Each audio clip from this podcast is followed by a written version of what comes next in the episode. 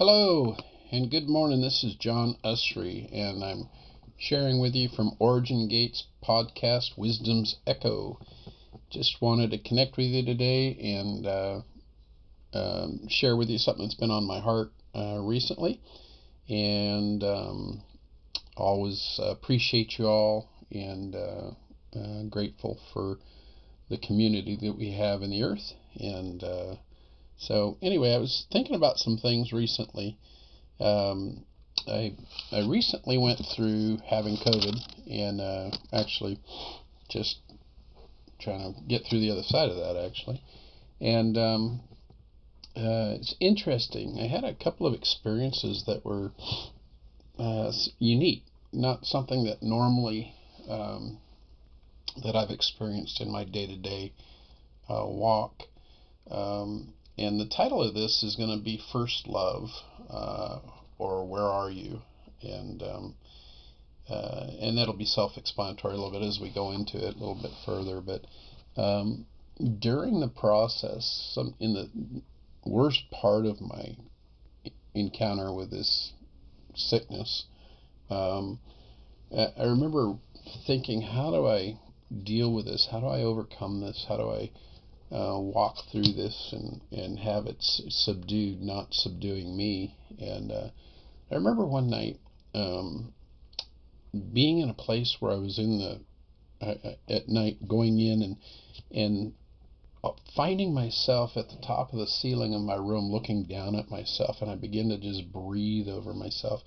Now, for a lot of years, I find it very easy to step in, go in, and ascend, rise above, and look from a high perspective down over the earth or down over areas or regions.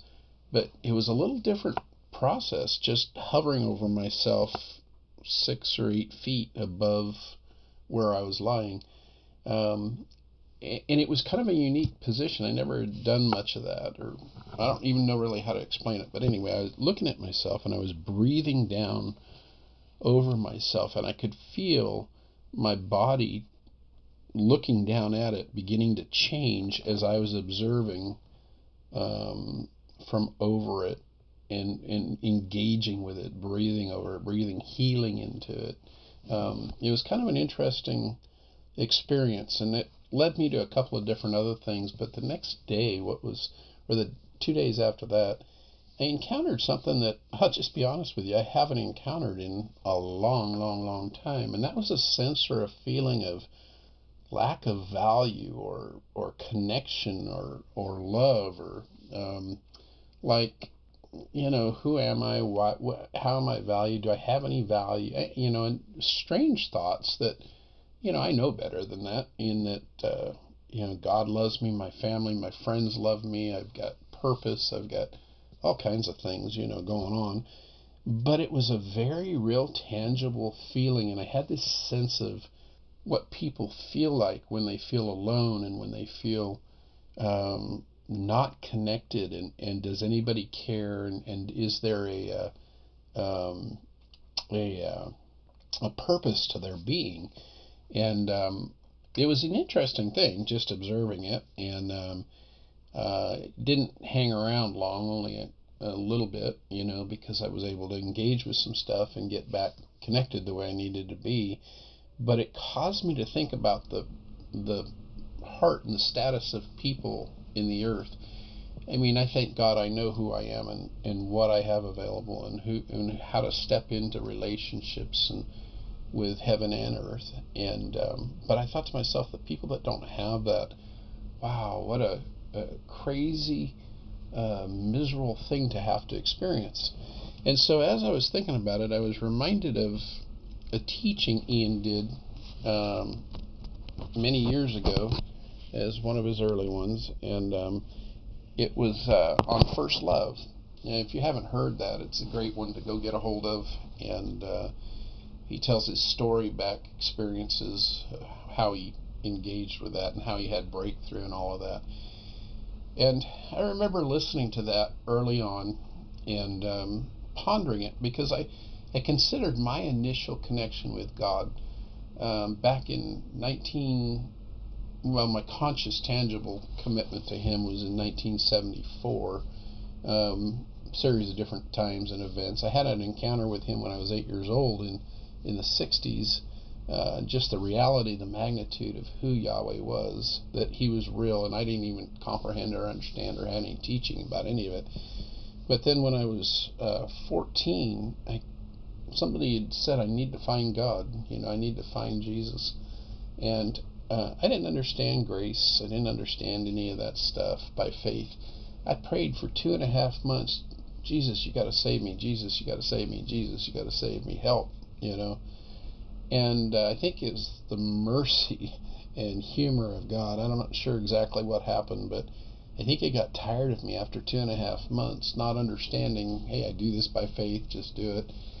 Uh, because that night, he found me praying that on my bed, and he dumped over me this euphoric, crazy, amazing experience. And, um, and it carried me through for um, quite some time, just this uh, giddy, euphoric feeling. It happened again when I got filled with the Holy Spirit and baptized in the Holy Spirit. And then it happened again when my first child was born.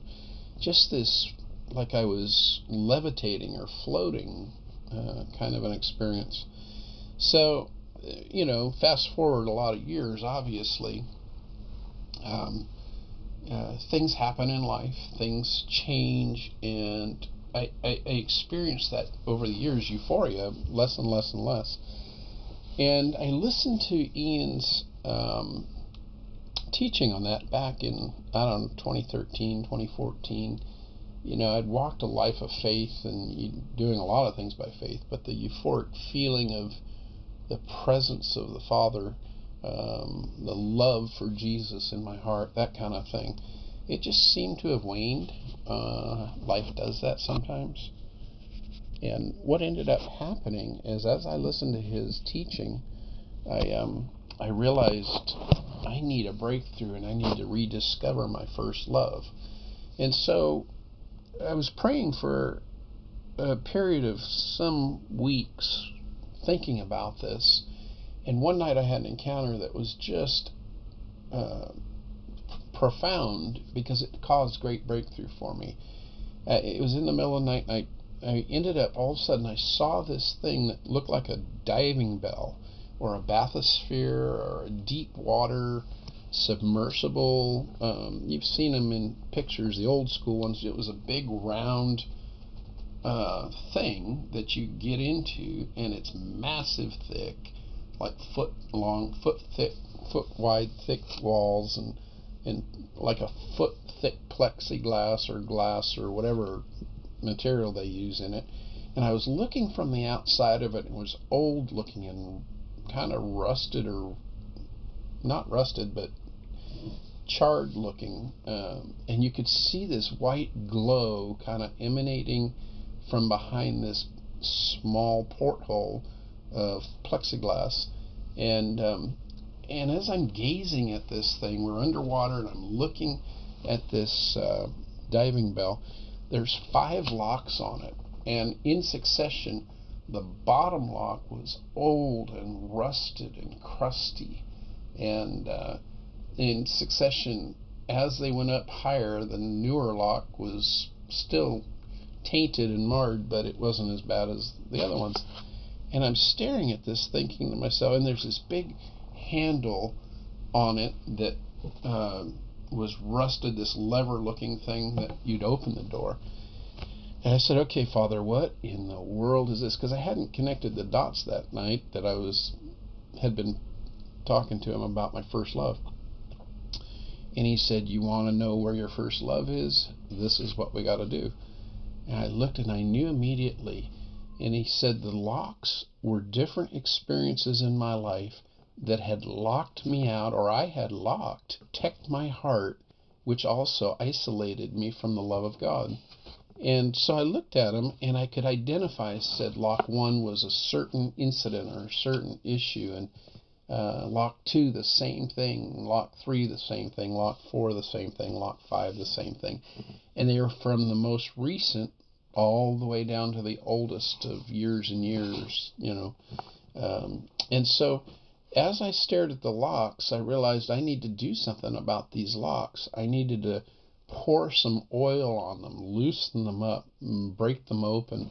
And so I went through this process, and it took a while, to be honest with you, um, because I had the vision and I had to work through the process the next few days, engaging with it and going in and looking at the locks. And I would, the way he showed me to do it was just pray, Father, I just need some wisdom and understanding about how to engage with this lock and how to unlock it. And I would see this oil drip over the lock and it would begin to loosen up and it would pop open. And the pop open process usually consisted of Father, I see the situation that caused the lock. I um, I look at the people involved because typically it's always usually about people involved that hurt your heart and uh, experiences. Sometimes it's you feel like you're mad at God Himself and you have to forgive God. Um, I know that sounds ridiculous and crazy, but the reality is some of you need to forgive God for stuff that you've blamed Him for, and He'll show you the whole picture at some point in time. But the truth is, is forgiveness is the starting point. And so I'd see people involved with various situations, and I would begin to release the love of God and the, and the forgiveness of God over their lives and pray blessing over their lives.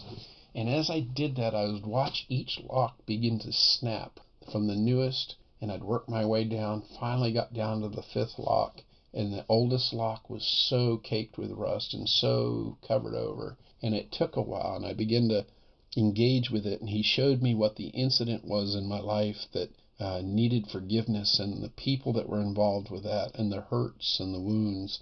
And I went through the process and I released the love of God and I released the goodness of God towards them.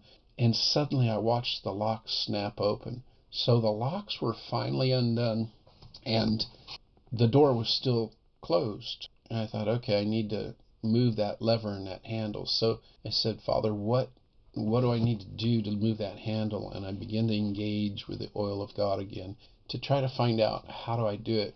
And he said, You just have to believe. You have to engage with it. You have to choose to turn it open, not just let it be happenstance. You need to purpose. Uh, there's a verse in the Bible that says, Choose joy. You know, I always like the thought of the word choose, that it's proactive. It's not passive. It's something that you have to end up doing. And so I purposed to unlock that lever and I, I opened it. And as it cracked open, suddenly this light flooded out of this bathysphere or this diving bell. And I felt like there was, for the first time in years, this entrance into a relational uh, love thing with God that I haven't experienced in a long time. And since then, I've had to purpose again at times to go in and re-engage with the goodness of God, who He is, and why He loves me greater than I love myself, and go back to my first love. What was it that I became enamored with? What was it that I needed? And it was that reconnection of a void of having separation from God dissipate and reconnected to the eternal purpose of my life, the eternal calling, the eternal heartbeat that needed to resonate on the inside of me. Think back to your uh, early beginnings and your first times with Him. And why did you love Him so much? Why does He love you so much? And, and begin to shut out the voices that want to challenge that and cause you to have uh, some other belief system. It, it's not a passive thing, it, it takes a little bit of doing. But the truth is, once you engage with it, you've opened a portal or a pathway or a doorway. You can step back into that place with Him that's so very precious. Even after that experience the other day with the uh, feeling no value in, in, in the kingdom and in, in the middle of this sickness thing, which is a whole nother story, what sickness and pain is like. I, I've not been party to that much, and I have great compassion for people that walk in pain or sickness or ill health and they're consumed by that and how that must the war that sometimes might go on with them. Um, and just want you to know that that op- opportunity for that connection with him is there that it'll break through for you if you will go through the process release what you need to release in your life so that he can re-engage with you because it's you that locked him out uh, not Him locking you out. And it's usually because we think we're going to self protect or protect our heart from pain and hurt.